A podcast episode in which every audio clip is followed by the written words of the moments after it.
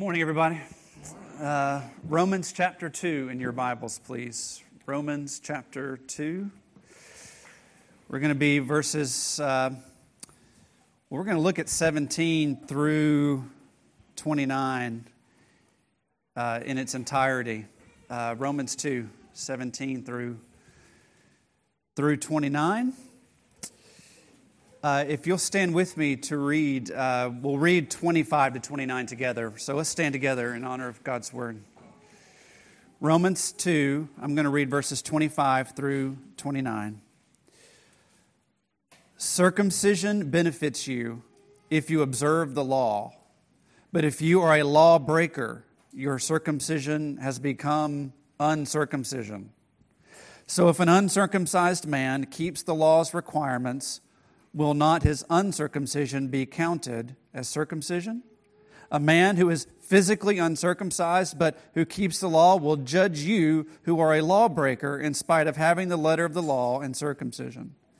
For a person is not a Jew who is one outwardly, and true circumcision is not something visible in the flesh.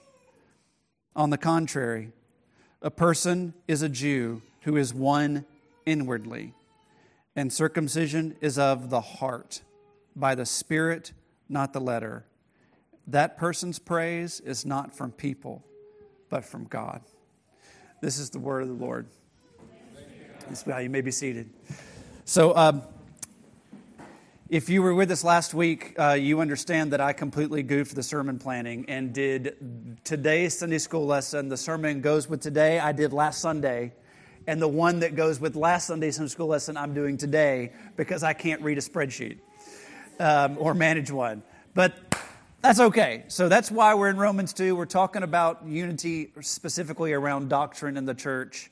Um, and we're going to do that coming out of Romans 2 today, uh, verses 17 through 29. I'm going to see how many times I can say the word circumcision and not laugh.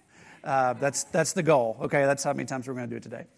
Um, I saw, I, I, I I, GIF is like my third language now. I could talk with GIFs or uh, memes or you know i just love i just love the, how much you can say in one in one picture. I've, I've used gifs before. I'm going to use a meme today. I saw a meme not too long ago online. It was, this, it was a guy in his 50s a very rugged figure kind of a cowboy type. You know had the hat and the blue jean jacket and the beard and i mean just you know all just every bit of like a man and, um, and he was looking straight at the camera and he had this little smile on his face. And, uh, and it said, Y'all enjoy your 20s, your 30s, and your 40s because in your 50s, your check engine light is going to come on. And which I am told is true. Uh, being 46, I'm pretty close to seeing my check engine light come on. Um, but it's like all the different kinds of ways in your body where that happens, right? Um, maybe it's your, your knees or your back or something like that. I have been going to the eye doctor since I was 12. So my check engine light came on in seventh grade with regard to my eyes when I realized I was five rows back from the chalkboard, which is what we used back then, real chalk. Um, and I couldn't really see what was going on in Mamie Myers' math class. And I would say, Miss Myers, I can't see. And she'd say, you're lying. Go to detention. You know, like she would write me detention because she didn't think she was a very harsh lady. Um, so I'm really good at going to the eye doctor now, and I'm also very diligent about going to the eye doctor now because if I take off my glasses, I just see this. You know, I see men who look like trees, if you will. It's just one big blur. I can't see anything. Now I can see everything, and it's and it's wonderful. And so if you, you've been to the eye doctor, right? So you know you put your chin in the thing, and, and, and your eye doctor, in my case, she uh, Dr. Cranford, you know, she turns all these knobs and dials, and with, and with every bit of turning, she gets to this place at the end where it's pretty clear for me. And she goes, No, okay, I want you to, I want you to tell me which one of these is better. And she goes, One, and then she turns the dial, and, it, and she goes, Or two, one or two. And if I'm paying attention, and really thinking about my sight, I'll answer her right away. But if I'm not paying attention, I'll say, "Well, can you can you do it again? I'm sorry, that was that was not paying attention." Um, and she'll she'll do it's okay, one or two, one or two, and she's just helping me get clarity. Right, every year she's helping me make sure right that I have clarity. The text that we're reading today is is right in the middle of Paul trying to give the church in Rome gospel clarity. And so we're right in the middle of their theological eye exam, if you will. And so he's just turning knob after knob after knob after knob, and he's helping them get to the place where they have gospel clarity. So if, if and so because it's in the middle, uh, right, I, I, need to back up just a little bit and give you a little bit of context. So if you were to go to Romans 1 18, Paul begins the theological exam by pointing out that all of humanity has, by reason of God's revelation and creation, they have some access, some access to, the deg- to a degree of knowledge about God. That there's enough out there to declare the glory of God and declare the existence of God, and yet in looking at all of that, humanity has rejected God in favor of something else. And he goes on to list idols, lies, self indulgence, etc., etc. So that's the end of Romans 1. And then in Romans chapter 2, Paul turns a knob or two, and he's tr- bringing even more clarity to, his, to what he's trying to say in Romans 2 1 through 16.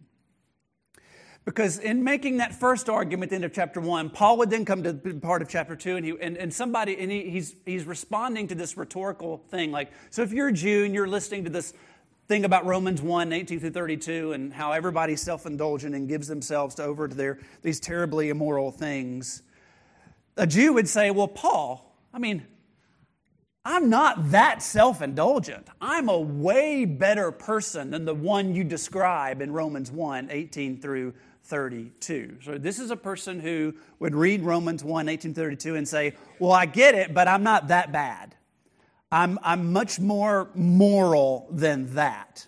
Um, and, and in fact, I'm, I'm quite virtuous in general. Like, I know I'm not perfect, but I'm, but I'm good enough in my behavior. I'm, I'm a person of virtue. And in Romans 2 1 through 16, Paul ends that passage by saying that, that that's not good enough.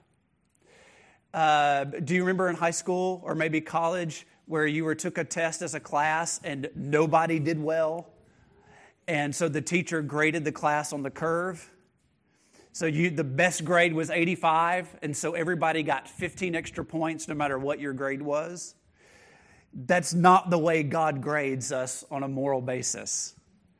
God doesn't grade on the, the curve. Um, he judges us all according to his actual law. This is the argument of Romans 2 1 through 16 and everybody breaks the law. None of us is virtuous enough, none of us is moral enough. And then in Romans 2 17 through 29, which we're going to look at today, Paul turns some more knobs and he's helping a Jewish person, he's helping a religious person, he's helping you and I get more clarity about what it means to be right with God. He's saying, he's going to answer the argument, well, surely, okay, I get it that you know, we don't want to be self indulgent in worshiping idols, but I don't do that.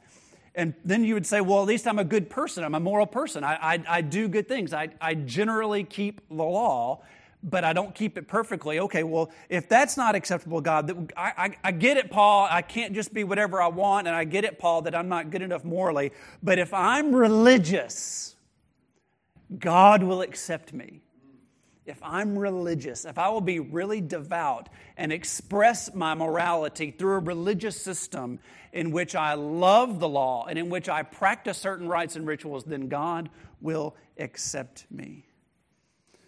So, this morning, what we're going to look at is our religion. If you're at church today, you probably like religion. I grew up in religion.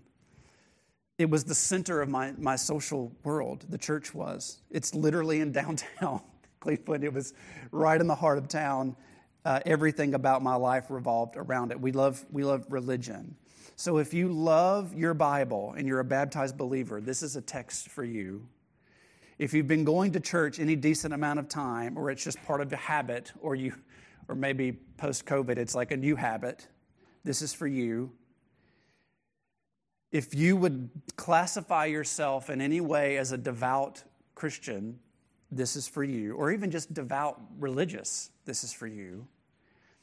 If, if Christianity is all new to you and you only know about it what you have read in the news or seen in culture, this is for you because you're going to see that we do kind of do religious and churchy things, but it's not about the religious and churchy things.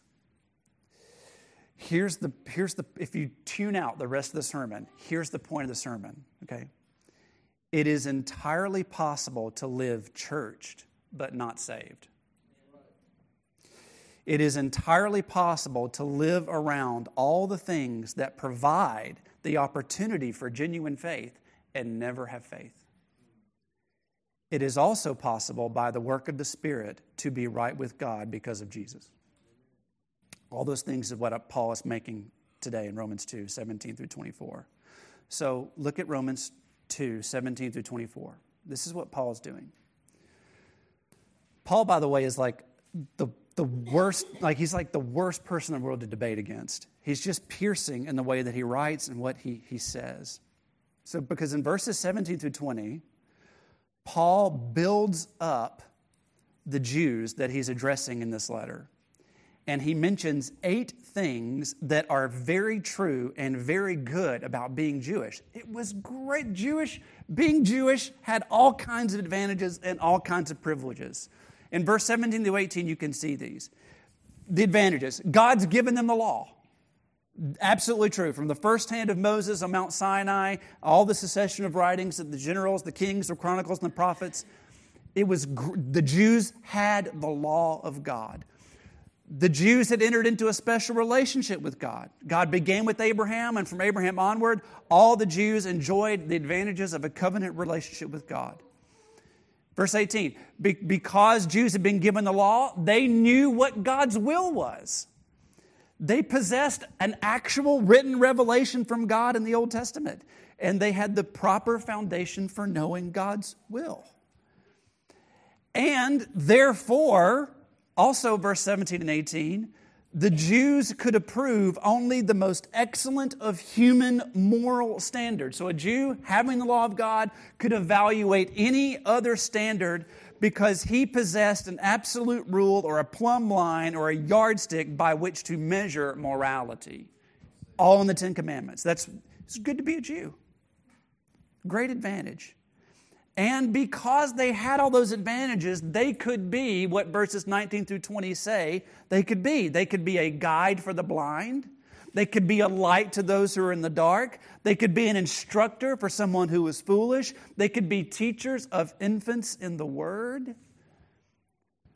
There's a great privilege to have that, to have that responsibility is a great privilege to bring that to the world. So they had the law of God and they had the privileges that come with the law of God. And so you can hear Paul saying this to a Jew, and they're going, Yes, that's right, yes, over and over again, affirming, affirming. And then in verses 21 through 24, Paul turns some knobs and he's bringing some clarity to them.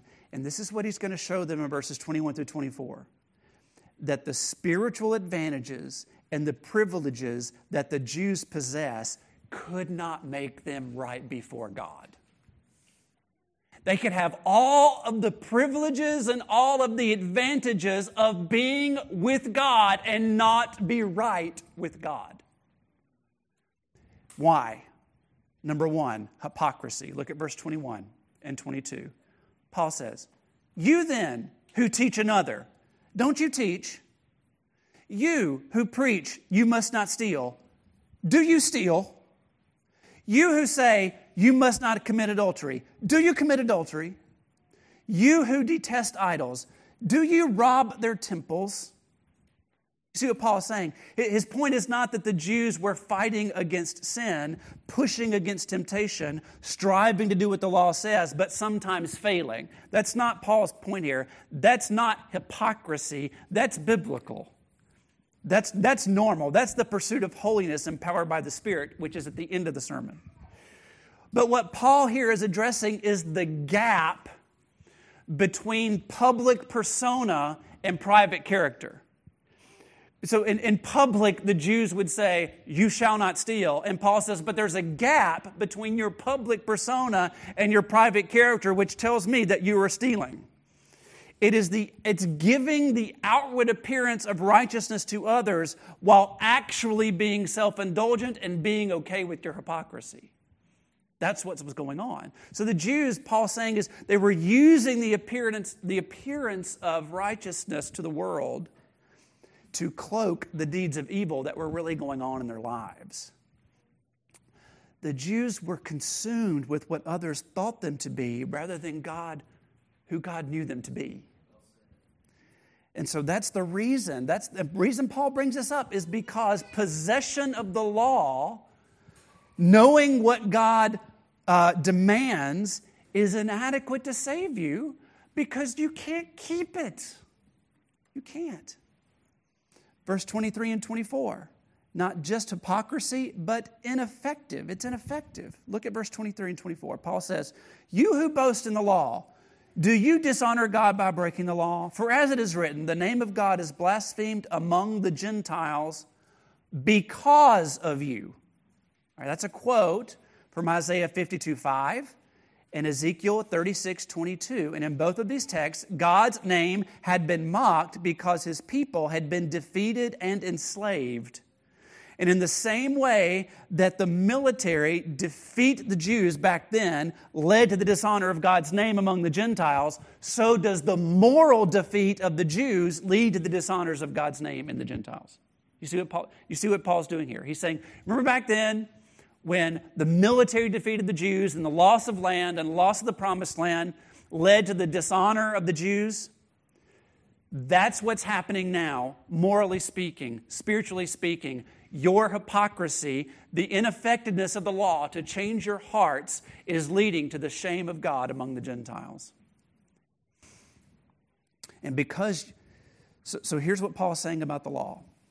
He's saying, yes, you possess it, and you and this is what you're doing you're using it to give the world the appearance of holiness when in fact you're not and this renders you ineffective as a light in the world who wants to be around a hypocritical person? Who's going to join the faith? Hypocrisy doesn't allow us, right? That light. And so, because that is true, Paul says, you cannot bank on you possessing the law of God to make you right with God. So, what? So, let's apply this text to ourselves just for a moment. To the Jew in this text, it's the law. To the Christian today, it's the Bible. It's the Bible. Do you love the Bible? Do you? I love the Bible. I'm, trying, trying, trying to explain it to you. I'm, I deliberately chose circumcision 50 times in a text. That's how much I love the Bible, right? That's where God has spoken. You should absolutely love the Bible I know you do. Christians value biblical authority. The Bible informs everything that we do.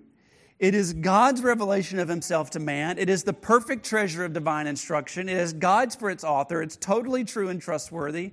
We believe it is the supreme, supreme standard for all of human conduct. But what we don't believe is that having it and knowing a lot about it makes us right with God. We don't believe that. We love the Bible because all of it testifies to Jesus, who makes us right with God. I am not right with God because I believe and love the Bible. I am right with God because the message of the Bible reveals Jesus to me, who lived the life I could not live and paid the price I could not pay and made me right with God by grace through faith. You see the difference? So you got to heed Paul's warning here, especially those of us that are trusted to teach the Bible and those of us who are constant consumers of podcasts about the Bible. We need to accept and love the Bible as the authoritative word. We need to boast in God, know His will, approve what is excellence, guide the blind. Yes, yes, yes, but we need something more than just the presence or the existence of the Bible in order to be right with God. Didn't work for the Jews, it will not work for us. So, what do we need? Well, if you were a Jewish person, you'd say, oh, okay, fine. You're right, Paul, fine. It's not, not just possession of the law. If it's not just possession of the law, then certainly, Paul, certainly the outward mark of everybody's favorite word, circumcision, would put us in right standing with God. Certainly, the mark of circumcision would put us in right standing with God. And Paul says, No, no, no, no, no, no, no, no, no. No. Let me show you. And he turns some more knobs and he's trying to bring clarity. Look at verses 25 through 28. Paul says, Circumcision benefits you if you observe the law, but if you're a lawbreaker, which is the point I've just made, your circumcision has become uncircumcision. So if an uncircumcised man keeps the law's requirements, will not his uncircumcision be counted as circumcision? A man who is physically uncircumcised but who keeps the law will judge you, who are a lawbreaker, in spite of having the letter of the law and circumcision. For a person is not a Jew who is one outwardly. And true circumcision is not something that's visible in the flesh. So you can go back if you really want to dive deep into this, go back into Genesis 17 and you can read about how circumcision came to be such a crucial part of Judaism through Abraham. But if you don't want to read Genesis 17 this afternoon, let me explain. Okay? If you go back to Genesis 17, 9 through 14, circumcision was regarded by the Jews as having the highest level of importance. I mean, it's, it's the thing. It's, it's the highest level. It was unthinkable that a man duly circumcised and admitted to the covenant, and therefore his family with him, would not be right with God. It was the mark that you were right with God to the community that you were in and to the world outside, that you were in this covenant community with God. And so Paul takes this central ceremony, this central rite, this R I T E, this central ritual, and he points out that that mark is completely ineffective if the spiritual state to which it points is not a reality. Circumcision did have value, says Paul, but only if a person continued to actually do what the law required. Otherwise, circumcision was no better than uncircumcision. You say, well, how could he say that biblically? Because Genesis 17 when God entered into a relationship with Abraham in Genesis 17, as a sign of that relationship, he said, Abraham, I want you to be circumcised. Now, in those days, this is, this is the important part to understand. In the days of Abraham, you didn't sign a contract to bind a contract, right? You, you, there weren't paper and pen, you know, just all the things that come with, you know, legalities and contracts. In other words, um, you, you would, instead, you would act out the consequences of that contract. You would physically act them out. So, if a person would enter into a covenant with someone else, he might pick up some sand on the ground and he would drop it on his head and say, If I don't do everything that I say that I'm going to do today, if I disobey this covenant that I've just made with you, may I be as this dust in my hand. And he would drop this dust in his hair or whatever. It would be a physical demonstration. Like, or, to use a more biblical example, a person would cut an animal in half and walk between the pieces and say, If I don't do absolutely everything I have said today in this contract, may I be cut into pieces myself. Sound familiar? So, back in Genesis 17, what God was saying to Abraham in this text was, if you want to enter into a relationship with me, Abraham, you need to be circumcised. That means, Abraham, that you're admitting that if you disobey the covenant, you'll be cut off from me. But here's the question Did you read the story of Abraham? Did Abraham obey the covenant? Did he keep the law? Did Isaac keep the covenant? Did Jacob keep the covenant? Has anybody in the Old Testament ever kept the covenant? Has anybody ever walked before God blamelessly? Paul says, no. The story of the Old Testament is God's covenantal people breaking the covenant. Circumcision was a sign or a symbol of what was to be, but it didn't create the otherness that it represented any more than the law created the holiness that it taught. So Paul is saying is the, the rite, the ritual doesn't make you right with God. It didn't actually do what it represented. Paul lives in Realville, not in Religiousville. He, the practice of the rite, the practice of the ritual, the banking on the mark doesn't speak to the actual condition of the heart. And so you can't count on it. So let's apply this to ourselves. So, to the Jew, this is circumcision. To us, it is the outward marks that we perform in our faith to communicate something about our faith to the outside world. What are those things that we do? Baptism and communion, baptism and the Lord's Supper. So, a person's baptism is an act of obedience and it symbolizes the believer's faith in a crucified, buried, and risen Savior, the believer's death to sin, the burial of the old life, the resurrection to walk in the newness of life. It is a testimony to his faith and the final resurrection of the dead. It is beautiful. It does not save. We don't trust. How do you know you're saved? Because I got baptized. Terrible answer. Terrible answer. We don't trust in our baptism to make us right before God any more than Paul says we should trust in our circumcision to make us right before God. It's really hard not to notice the intentionality. Now, think about Lord's Supper. To regularly take the Lord's Supper is to take a symbolic act of obedience to remember the death of Jesus, anticipate his second coming. It's an incredible picture. It's a beautiful worship experience, which we're going to do here shortly, but it doesn't save you. Don't take this thinking that it makes you right with God. It doesn't. So we need to hear Paul's warning here. It's entirely possible to confuse the signs of our faith and the opportunities for faith to be the things that we place our faith in. We need something else other than rites and rituals and ceremonies to make us right with God. What do we need? Romans 2:29. Religion is insufficient. Religion is inadequate. We need something more than the presence or the existence of the Bible to be right with God. We need something other than rites or rituals or ceremonies to make us right with God. That moment in your eye exam where it's like, boom, 2020, 2010, vision, clarity. This is the moment for Paul. This is absolute gospel clarity. Look at verse 29.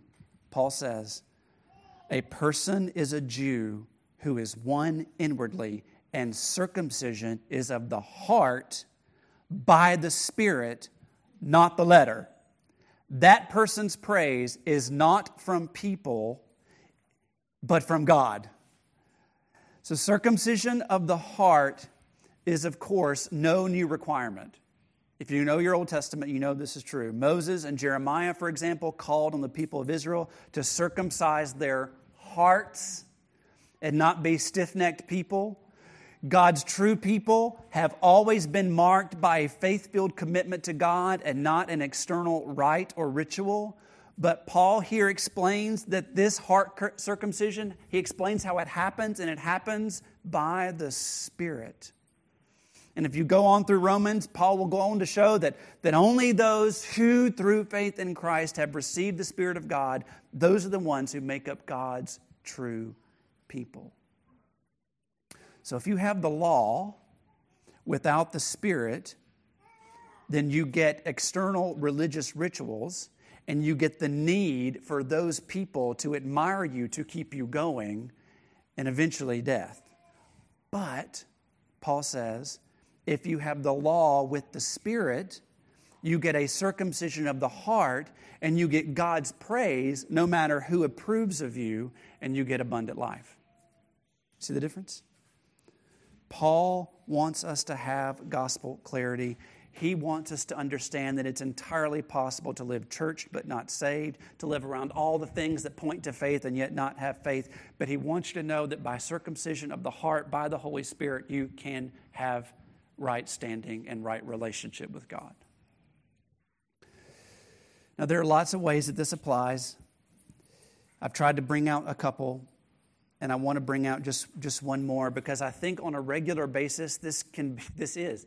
It's not that it can be, it is. It is absolutely transformative. It's a great Bible study that I did years and years ago, and I just I keep it accessible because it is so good. It's a gentleman by, by named Tim Keller. It's a, the Bible says it's called Gospel in Life. And he just has this paragraph where he, he says the difference between living a religious life and a gospel life looks like this. He says, Religion says, I obey God, therefore I'm accepted by God. But the gospel says, I'm accepted by God in Christ, therefore I obey. See the difference? Religion says, I'm motivated by fear and insecurity. But the gospel motivation is based on gratefulness and joy of who Christ is and what he's done. Religion says, I obey God in order to get things from God. The gospel says, I obey to get God and delight in him and resemble him. Religion says that when the circumstances in my life go wrong, I am angry at God, I'm angry at myself. I believe that anyone who is good really deserves a better life than I'm getting right now. But the gospel says that when circumstances in my life go wrong, I'm going to struggle, but I know that all my punishment fell on Christ, and that while God may allow this for my training, He is exercising love and discipline in my life. Religion says that when I'm criticized, I get furious and I'm devastated because it's critical that I think of myself as a performing good person. These are threats to my self image that I have to destroy. But the gospel says that when I'm criticized, I don't like it, but it's not essential for me to think of myself as a good person. My identity is not built on my performance, it's built on Jesus' love for me in his performance. You see how liberating this? You just go on and on and on and on.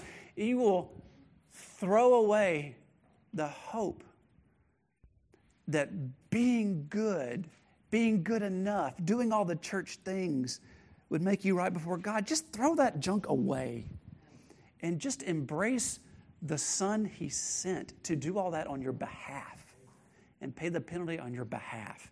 And it will liberate you of all the junk that can come with religiosity. Father, that's our prayer even today, in response, we sing, we pray, we take communion together. We're not going to do this so that you'll approve of us. We do this to remember that you have approved of us in your Son. Based on his life, his death, his overcoming death and the resurrection, his ascension, his reign. He is good enough for us. And so we trust in His righteousness, not our own. And we take this communion today.